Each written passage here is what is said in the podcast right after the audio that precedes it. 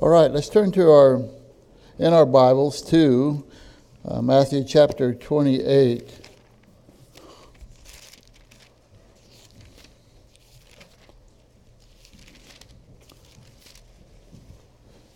If I had a dollar for every time I quoted or read or took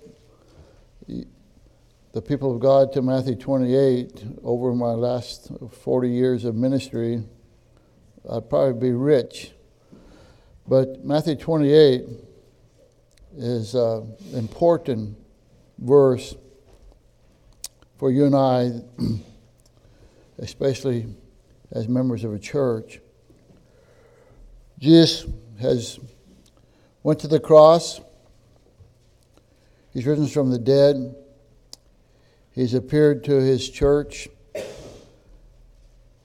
And now, just shortly before he ascends into heaven, he reminds the church that he started and all those that's going to come afterward of our purpose.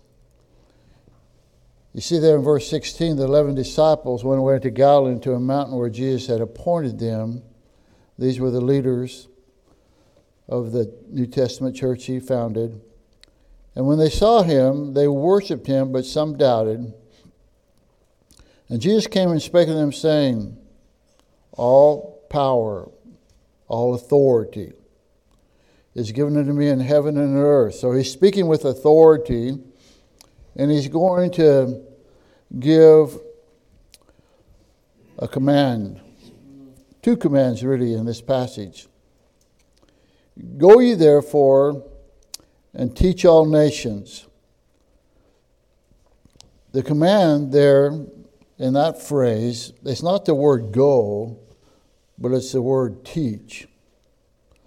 Actually, what it means, go is a participle in going.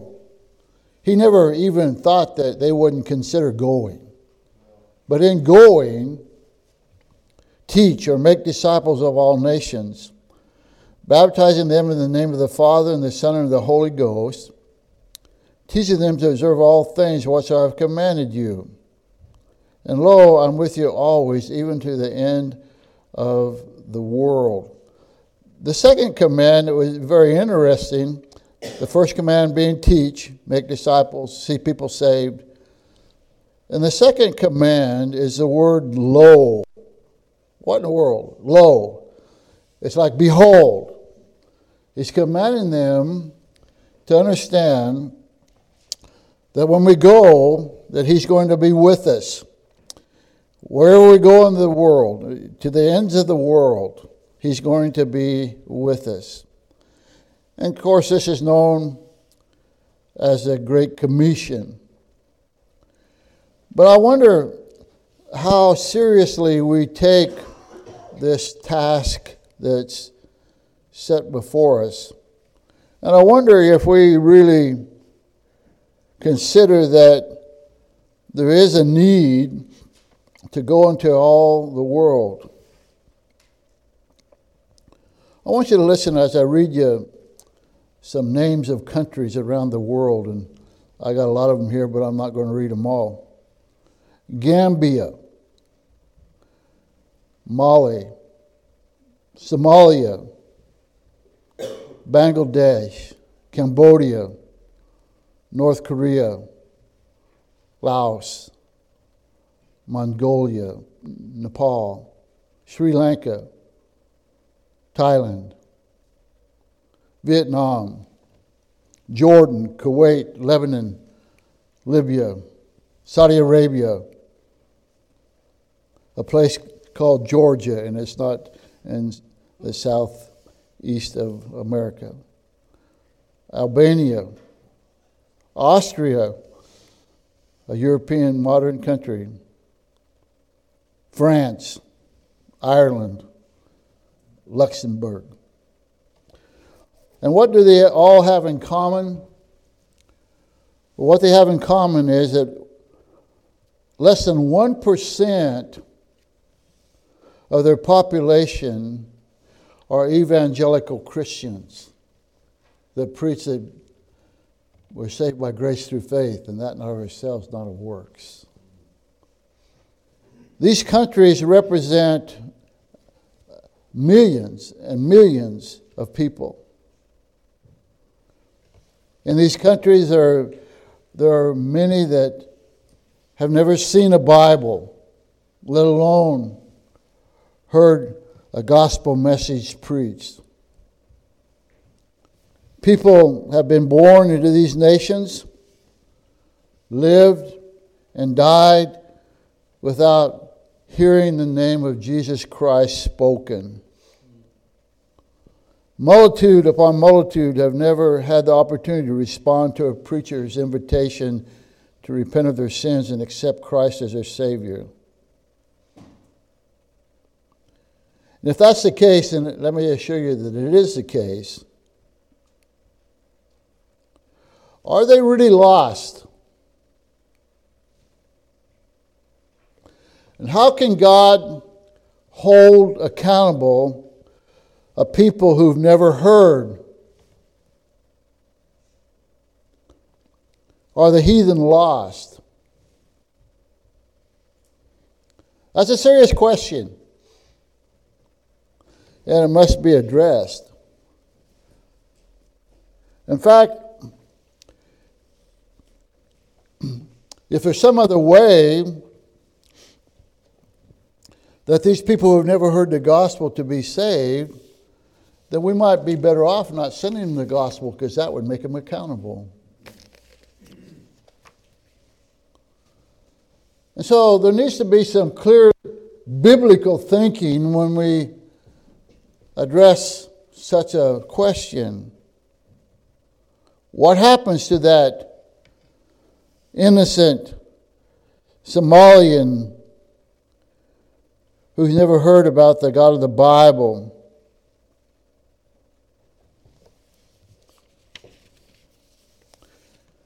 What do we do with that?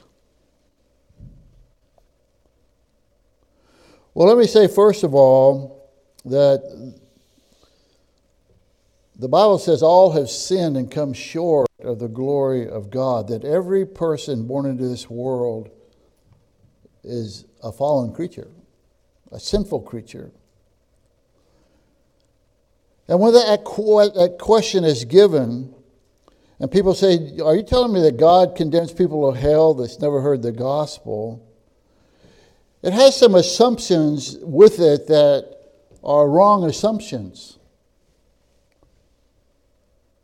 The first mistake, or the first mistaken assumption, is that condemnation of a person is based upon his rejection of the gospel. But the scriptures teach that our condemnation is based upon our character, that we're sinners by nature. Another faulty assumption is a confusion with God as, as to justice and mercy, as to his love in nature, and as to the fact that his wrath abides upon those who have not believed. How could a God of love send someone to hell who's never heard the gospel?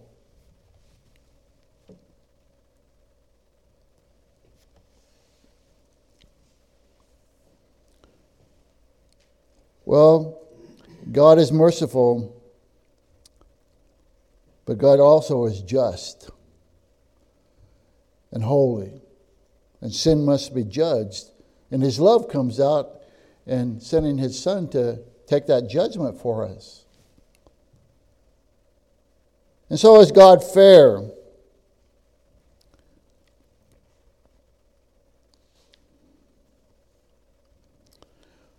Well, let me say, first of all, that what's really not fair is the fact that any of us could be saved.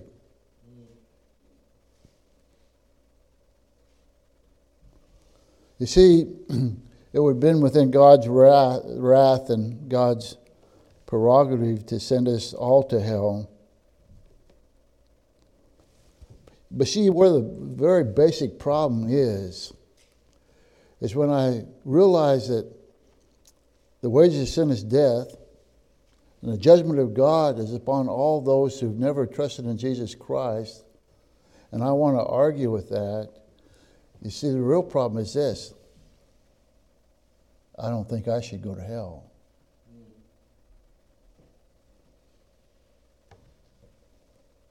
But it doesn't matter what you think. It matters what God's word says.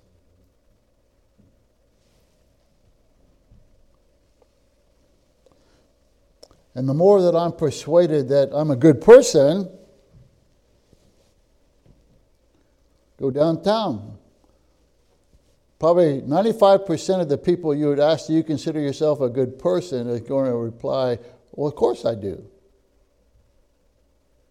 And the more that I consider myself a good person, the more I question the justice and the fairness of God.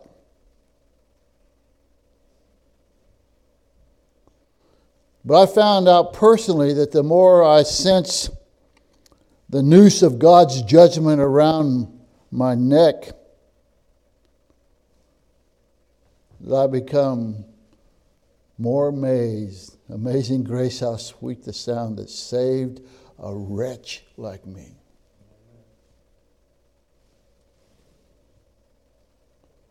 And so let's, uh, let's look this morning about what the Bible says about this thing of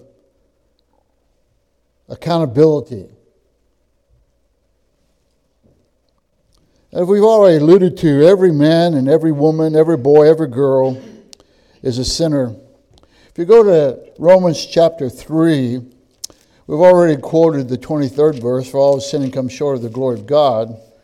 But in Romans chapter 3, Paul is laying down the mind of God concerning sin and people. And if you look in verse 10 of Romans 3, it says, There's none, uh, as it is written, the Old Testament, there is none righteous, no, not one. That's pretty all inclusive. There's no, there's no degree of first, second, third, fourth degree that, you know, but it says, All have sinned. There's none righteous, no, not one. There's none that understandeth. There's none that seeketh after God. That God first seeks man, and then man will seek God. They're all gone out of their way. They're altogether become unprofitable. There's none that doeth good, no, not one. That's language that I don't like. But that language is needed to drive me to God because the need of my life can only be met by God. He uses very dramatic language. Their throat is an open sepulchre with their tongues they have used deceit, the poison of ashes under their lips.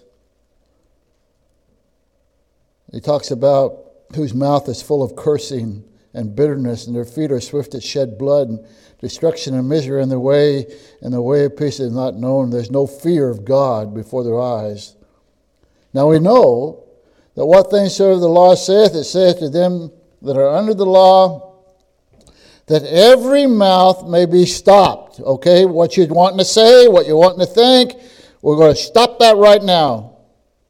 And all the world may become guilty before God that all the world, all mankind, they're guilty. The, the verdict is in, and the verdict is you're guilty. And with guilt, there's always a judgment. And so, what if you've never heard the gospel? Well, he said, We go to hell because we're guilty. We don't go to hell because we've not heard the gospel. But one man sinned into the world, and death by sin, and so death passed upon all men for all of sin. Ephesians says, Whom also we had our conversation as our lifestyle in the times past, in the lust of the flesh, fulfilling the desires of the flesh, and by nature the children of wrath, even as others. If you go back to the book of John and the third chapter, that great chapter that has God so loved the world in it, verse 16. But John chapter 3 and verse 18, it says, He that believeth on him is not condemned, but he that believeth not is condemned already. And so he's, he's not saying, you know, you have a certain amount of sin that must stack up and you get to a certain point and then God says you're condemned. No, you're condemned already.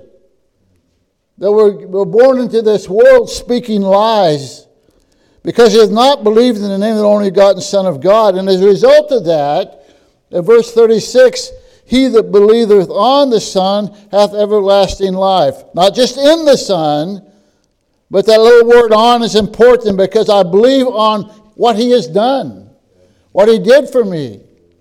Believe on the Son hath everlasting life, and he that believeth not the Son shall not see life, but the wrath of God abideth on him. And when I go to prison, I paint a little stick man and I put a block on, uh, over him and I write wrath in it. And the wrath of God is abiding upon me. And if I don't partake of the grace and mercy of God, then it's going to fall on me. But thankfully, He's given us a time to repent. Timothy tells us, who will have all men to be saved and to come to the knowledge of the truth. And so, if all men need to be saved, then all men are sinners. And so, in Korea, 99% of North Korea are not Christians. 99% of North Korea is lost. In Pakistan, there's 122 million people and the majority have never heard the gospel. And so that then brings us to this question about the condemnation of people who've never heard the gospel. We now would maybe, in thinking that, pose the question is there possibly another way they could be saved? Maybe there's another way. If they've never heard the gospel, maybe somehow they could see a vision from God or something would work in their heart to uh, get them to be secure for eternity. Go with me to John chapter 14. In John chapter 14, a very familiar verse, in verse 6, Thomas is questioning where the Lord is going and how we can follow him to where he's going after he leaves this world. And Jesus said unto him in verse 6, I am the way, not a way, not one of the ways, but I am the way, the truth, and the life. No man cometh unto the Father but by me. There's no access to God. There's no access to eternity. There's no salvation but by Him. And, and other scriptures add to that and firm that up. When Paul was preaching in, in Acts chapter 4, he says, Neither is there salvation. Salvation for what? Not salvation for myself, not salvation from a bad situation, but salvation from my sin, because the wrath of God is abiding upon me. Neither are salvation in any other, for there's none other name under heaven given among men whereby we must be saved. The name is Jesus. John 5, and this is the record that God hath given to us eternal life, and this life is in his Son. Everlasting eternal life is in Jesus. He that hath the Son hath life, and he hath not the Son hath not life. Amen. For there's one God and one mediator, Paul said to Timothy. There's only one God and one mediator between God and man, the man Christ Jesus. And so, how can then a just God condemn a people who have never heard? Well, let me say this to you in answering that and we'll get more into details. The lost man is not ignorant of God. Mankind doesn't function in this world ignorant of God. The atheists say, I don't believe there's a God. Until he gets in a foxhole and says, Oh God, please help me. Look over in first uh, in John chapter 1. In John chapter 1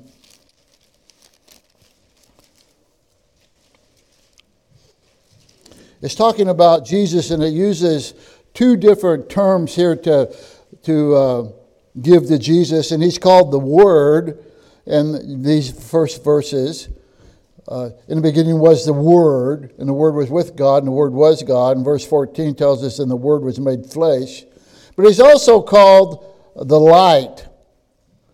And it says, In him was life, verse 4, and the life was the light of men, and the light shineth in darkness, and the darkness comprehended it not, means not that they didn't understand it, but the darkness of this world does not overcome the light.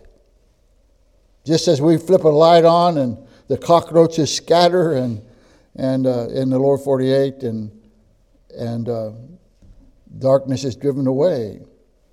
But he says something in verse 9 that was the true light, that is Jesus Christ, which lighteth every man that cometh into the world. And so, so there's some, how do, should we word this? There's some spiritual light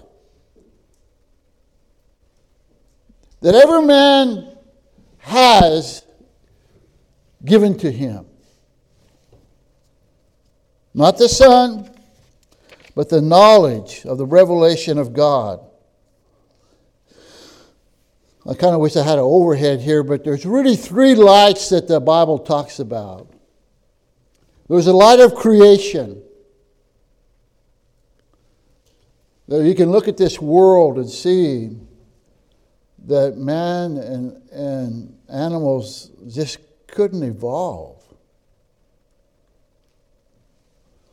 The creation, the, the, the uh, evolutionist wants to say, well, we to go down to the simple life forms.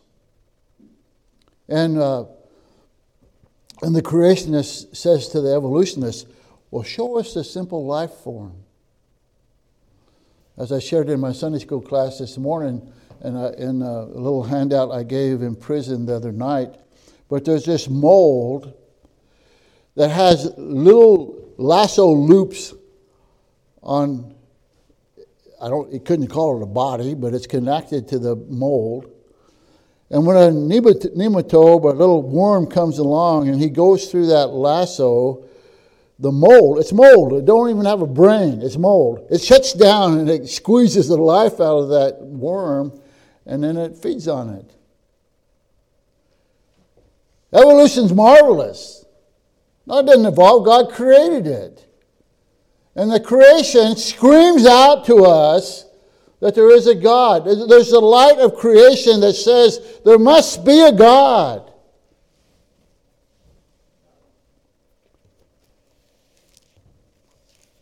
And then there's the light of conscience. You talk to people who want to be rationalists they just say, well, what I believe, what I believe, what you believe, what you believe, and, and everything's okay. And, and, and what they believe could be completely contrary to what you believe or contrary to the Word of God. But there's a light of conscience, of right and wrong. But when you ask those people, okay, I see that you're rationalistic and you have your own beliefs. Let me ask you something. Is what Hitler did to the Jews, was it right or wrong? And most of them, unless they know where you're going, will honestly admit what was wrong. Well, if we just evolved and we all evolved, what made it wrong? Why wasn't he just as right in his beliefs as anybody else? Because God's in control. God sets the rules. And what Hitler did was evil. And so we have the light of conscience, and we'll look at that. And then there's the saving light, the gospel light. The call comes ringing over the restless waves send the light, the gospel light. And what I think you'll find as we go through here is if we will respond to the light of creation, and our hearts want to know who is this that created this? Who is this being? And when we respond in our hearts, our hearts either excusing us or accusing us, that there's a, something within us that knows what I did was wrong. And it's not just because someone said, okay, we're going to live by this standard, but what's wrong? that this is wrong. Well, what causes that? And I want to, I want to experience this, this, this, this being. Don't confuse it with a force, but this being who gives me a sense of right and wrong within me. That couldn't come out of just being evolved. Morality doesn't evolve. That it's going to cause me, and when we come to that point, I guarantee you this God's going to get the other light to us. And you're going to have an opportunity to receive it or reject it. But let me show you that from Scripture. First of all, let's talk about the light of creation. Go with me to Romans chapter 1. Romans chapter 1. In Romans chapter 1 and verse 18, says, For the wrath of God is revealed from the heaven against all ungodliness and unrighteousness of men who hold the truth in unrighteousness. That word hold the truth in unrighteousness doesn't mean they embrace it like a little girl would embrace her doll baby, but it means I hold it down. I don't want to see that. I don't want to listen to that. I don't want to let my, uh, let my conscience be bothered by that. I don't want to see, I don't want to hear, I don't want these papers that show you that there's some created things that, that just couldn't have evolved. There's a little, there's a little bird that flies up to the, up around a barrel and, uh, and, and Nome and lands on the beach. It's called the golden plover and the golden plover comes from, from Hawaii. They fly all the way to Hawaii to the beaches of Nome. They, they, they make their nest, they hatch their eggs, and because it's time to leave, the, the little ones are not mature yet. And so they stick around a little longer and they become mature and the parents have already gone, they've already migrated. They're going to go to their to some winter home, they're going to go to Hawaii, and they've already migrated there. And when the, when the, the little ones have matured enough to fly, they take off and they fly straight to Hawaii. What allowed them to do that? God let them do that. And so the things of creation, and he says here in Romans chapter 1 For the wrath of God is revealed from heaven against all ungodliness and unrighteousness of men who hold the truth and unrighteousness, hold it down. In verse 19 of Romans 1, because that which may be known of God is manifest in them, for God has showed it unto them. That God has showed the world something, uh, some light. For the invisible things of the creation, from the creation, that God creates, of the world are clearly seen that we can see God in creation, being understood by the things that are made, even his eternal power and Godhead.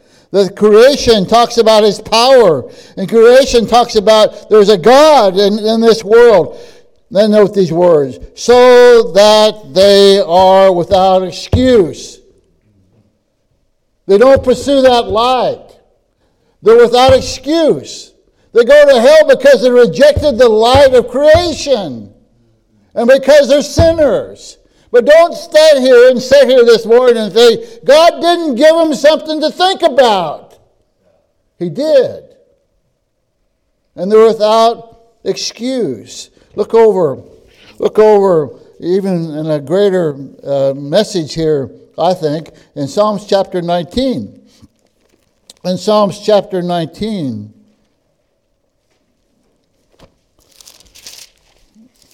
I better get them moving along here. This this kind of maybe taking too long, but the preacher needs to let me preach more often. Are you listening, brother? Psalms 19. 1. The heavens declare the glory of God. Man, go outside, look for that North Star, look at the Big Dipper, look at the northern lights dancing in the sky. The heavens declare the glory of God, and the firmament showeth his handiwork. Day unto day uttereth speech, and night unto night showeth knowledge. There is no speech nor language where the voice is not heard. There's not a country in the world, a language in the world, a people, tongue in the world that's not seen this as it talks to them. Their line has gone out through all the earth, and their words to the end of the world. And them they set a tabernacle for the sun which is the bridegroom cometh out of his chamber and rejoices as a strong man to run. His going forth is from the end of the earth, and his circuit unto the ends of it, and there's nothing hid from the heat thereof. And then, after he talks about the creation and how God has given a testimony throughout all the world, then he says this and the law of the Lord is perfect, converting the soul. There has to be both. There has to be creation that draws men, but it's God's word that converts the soul. But it draws men. The newborn baby, as it cries, the snow going and the green grass growing in Alaska tells of God, the dancing northern lights, the complexity of the one cell amoeba, that there has to be an ultimate cause that designed all this, and realizing that this world has been made by something greater than ourselves holds us accountable. And when he responds to that, God will give him more light. Now go over to chapter 2. That's the light of creation. Let's note the light of conscience. In Romans chapter 2 and verse 14, for when the Gentiles which have not the law do by nature the things contained in the law, these having not the law are law unto themselves. It says God give the law to the, Gen- to the Jews, the Ten Commandments and others.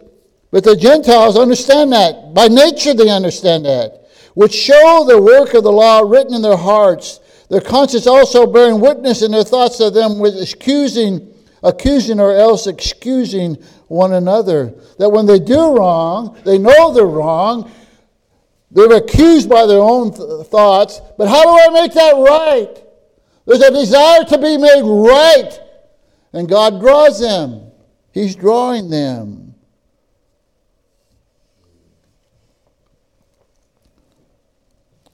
And let me say to you, when they respond to that creative light and they respond to their conscience within them, if they'll seek the Lord, they'll find more light. Go with me to Proverbs. Proverbs. Proverbs chapter 1.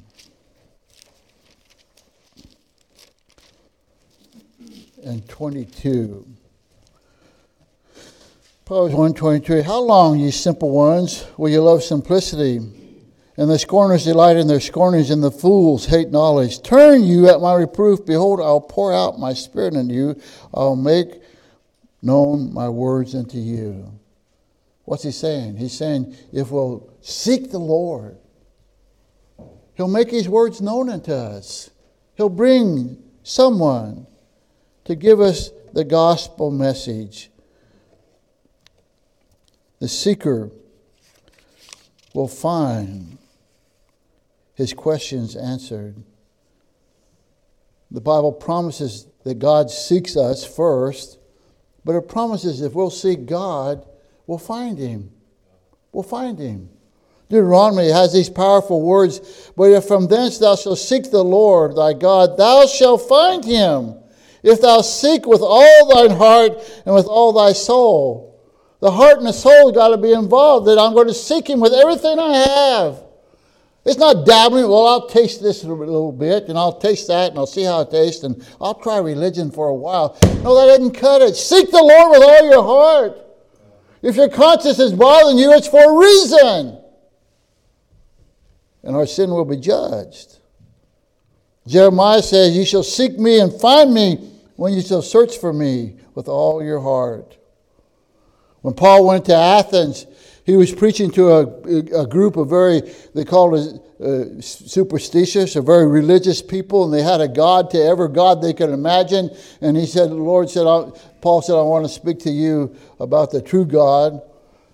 And he tells them that if they'll seek him, they'll find him that he's available, he can be seen.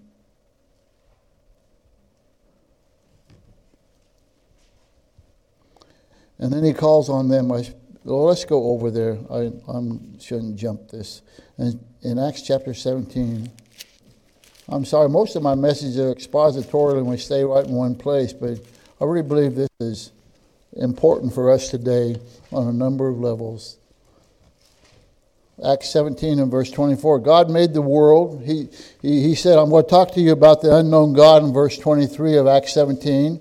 And he said, He's the God that made the world and all things therein, seeing that He is Lord of heaven and earth, dwelleth not in temples made with hands, neither He worship with men's hands, as though He needed anything, seeing He giveth to all life and breath and all things, and hath made of one blood all nations of the men to dwell on the earth the face of the earth, and hath determined the times before appointed and the bounds of their habitation, that they should seek the Lord, if haply they might feel after him and find him, though it be not very far from every one of us.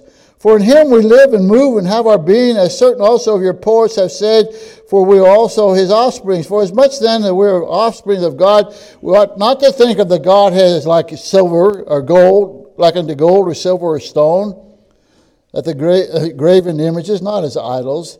And the times of this ignorant God winked at, but now commandeth all men everywhere to repent. And so when we understand who God is, we understand who we are, we understand our conviction, uh, our, our condemnation, we ought to seek the Lord. So why don't people? Why aren't they flocking to hear the third light they see the creative light and they have their conscience, but why don't they flock to hear the gospel? Because the wicked, through the pride of their countenance, will not seek after God. God is not in all his thoughts. When I was young and I was being convicted of my sin, going to church with my parents, let me tell you, when the last song was sung, I got out of that place. I didn't want to hear the gospel. It convicted me. I didn't want to stick around. I didn't want God in all my thoughts because it, it, it, it, it interrupted my agenda.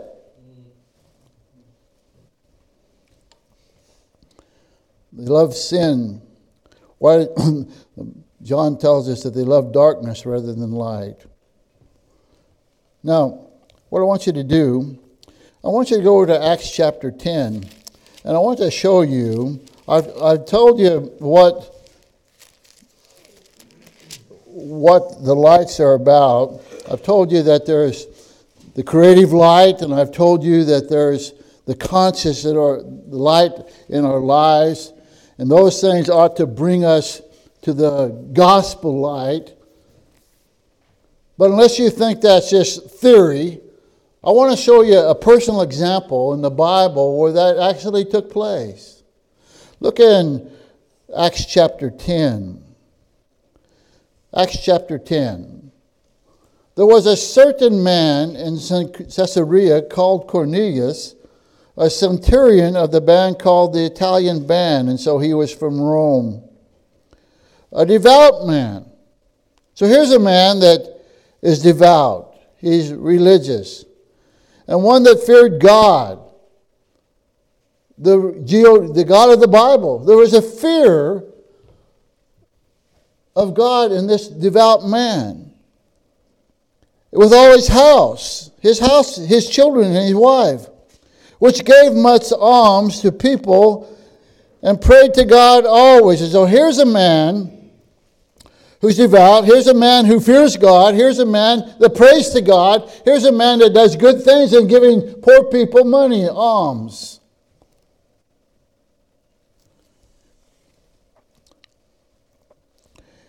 He saw in a vision, evidently, about the ninth hour of the day, an angel of God coming into him and saying unto him, Cornelius. And when he looked on him, he was afraid and said, What is it, Lord? And he said unto him, Thy prayers and thy alms are come up for a memorial before God. And now send men to Joppa and call for one Simon, whose surname is Peter. And so here's a man that's religious, devout, a fear of God, one who gave alms, and a man who prayed, and he prayed to the right God. But he said, Go get Peter. And I want you to turn over to. Um,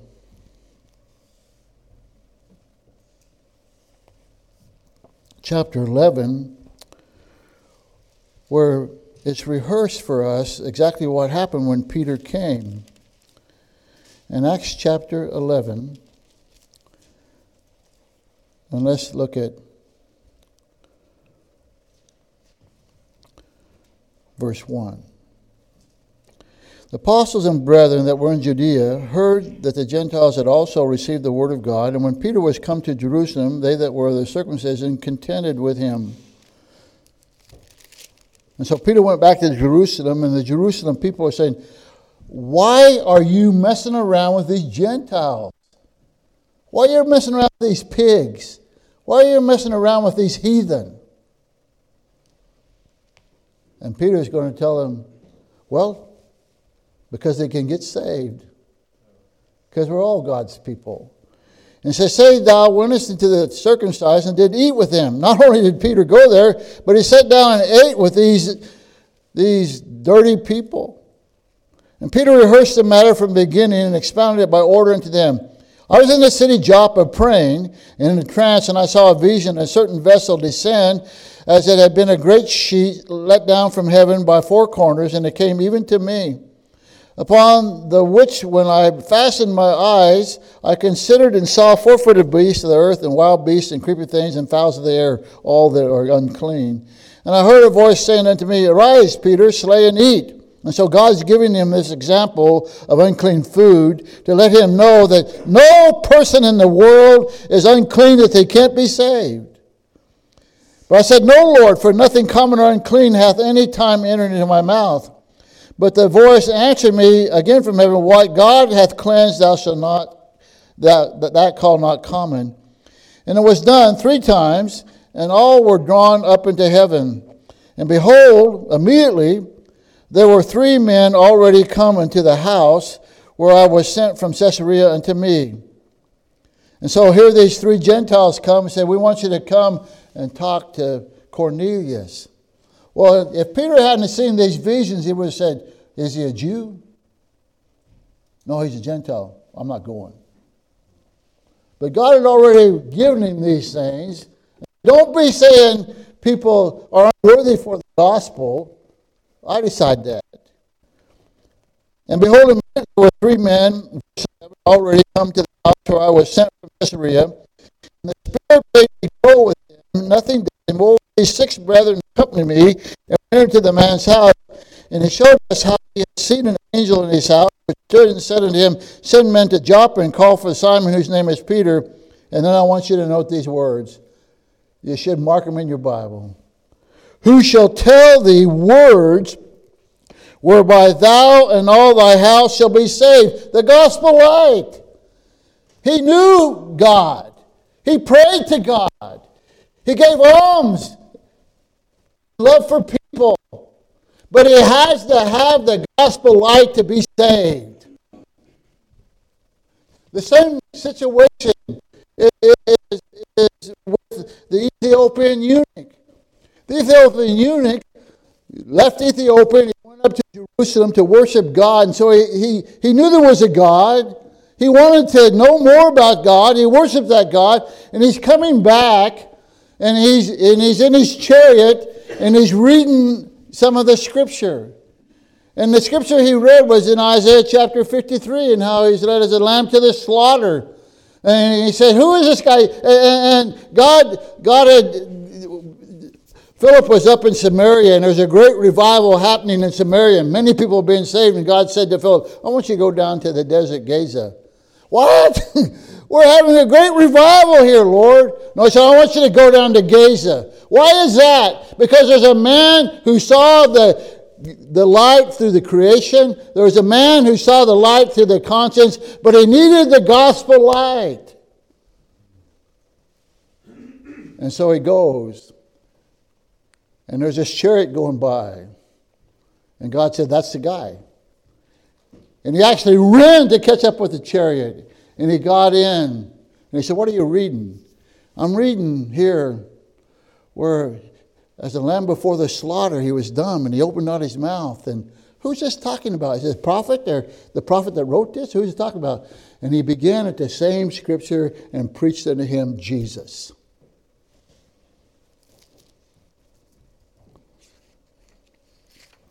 In Romans chapter 10, it tells us that Faith cometh by hearing, and hearing by the word of God. The Bible reads, For, what, for whosoever shall call upon the name of the Lord shall be saved. And how shall they call upon him who they not believed? How shall they believe in him who they have not heard? And how shall they hear without a preacher? And how shall they preach except they be sent? As it is written, How beautiful are the feet of them that preach the gospel and bring glad tidings. So then faith cometh by hearing, and hearing by the word of God.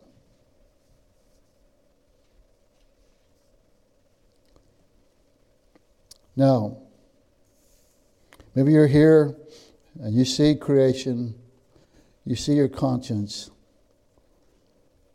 and now let me tell you that Jesus Christ died for your sin. But I want to go a little deeper than that.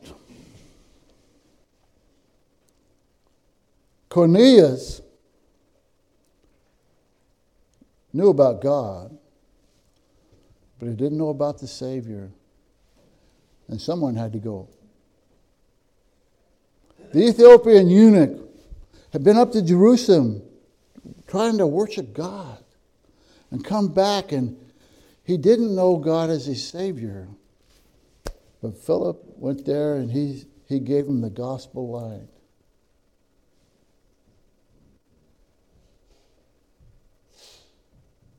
Now, here's what I want you to understand.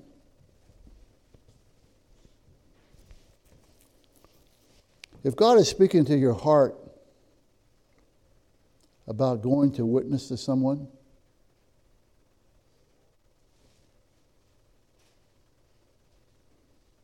Realize this the gospel light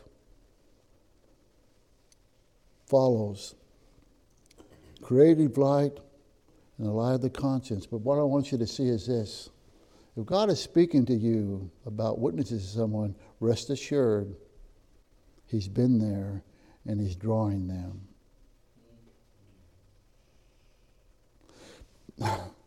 People cannot be saved just by seeing creation in their conscience. People have to hear the gospel. and I don't know why God did this, but He made us a vital part of that. We have to take the message. When Noah George, our missionary from our church that we support and sent out, and he's coming back, and he's part of us.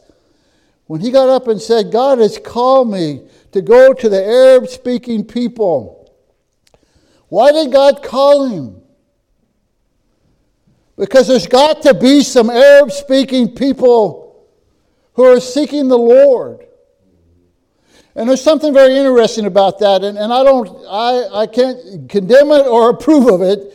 But I know this, and Noah has spoken to me about this. There's been many, many Arab people who have had dreams that have drawn them to the Lord. Not saved, but wanting to know more about God. That God draws people to Himself, but only the gospel message can save their souls. That we have to be engaged. That's all going to fall apart. The drawing, uh, and let me say this it's not going to fall apart in that sense. Uh, I mean, if I don't go, if God has burdened me to go to a country or a people group or to one person, if I don't go, God's capable of bringing someone that will go. Uh, the, the saving of this world doesn't rest upon me, but it rests upon God. But let me tell you this He wants us to be a part of it. And we have the privilege of bringing the gospel message to the world. And so the issue, we, we want to say, you know, that, that uh, there's people in this world who've never heard the gospel, and we want to talk about people that need the gospel. And sometimes we want to believe that maybe they could be saved another way. But you see, um, the Lord said in our text, All authority is given to me in heaven and earth. Go ye therefore. It's our job to preach the gospel to the world. And so today is not only about your accountability because of creation and your accountability because of your conscience, but it's also about getting the gospel message that saves the souls of men out.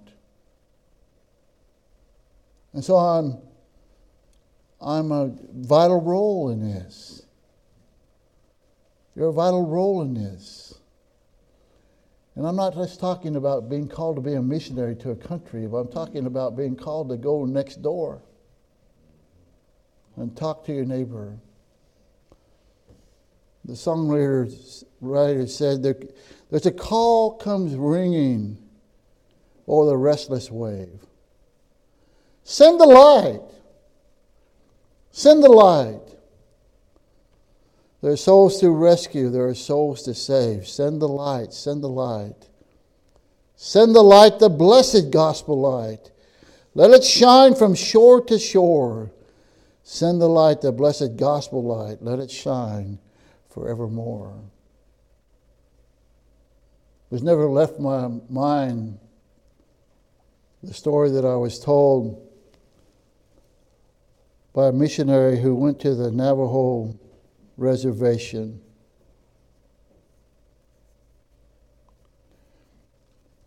And there was a very old Navajo woman who got saved up in her 70s, 80s, I don't know, old, old lady, gloriously saved because the gospel light had come to her and she received it and believed it and repented and trusted But after she realized what she had and how much it was a joy to be saved and to know the Lord, she looked the missionary in the eyes. And she asked him, she said, I'm an old lady. I love my Lord. I'm thrilled about being born again. But why didn't you come 50 years ago?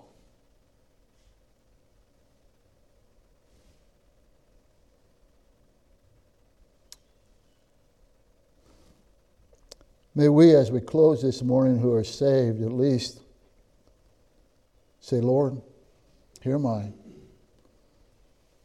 Send me. Lord, here am I. Give me the grace that's needed to witness for you. We're not doing it in our own strength, but we got to do it. And if you're here today and you've been challenged with accountability, how that God has given you much light and the need to respond to that light and repent of your sins and trust in Christ as your Savior, know that, as I preached the other day, that God's eternal, and we only have a little bit of what we call time to respond to His message. Tomorrow's not guaranteed, but today is the day of salvation. And now's the time to do business with God. May you not leave this place having your eternal security, security assured and knowing Christ as your Savior. We'll sing a song here pretty quick. If you need to come forward and talk to me, that's fine. If you need to say, I'm coming today, I've, I've made a decision for Christ, walking up here is not going to change anything your heart and you're dealing business with God. But I'm asking you, as the Spirit of God deals with you,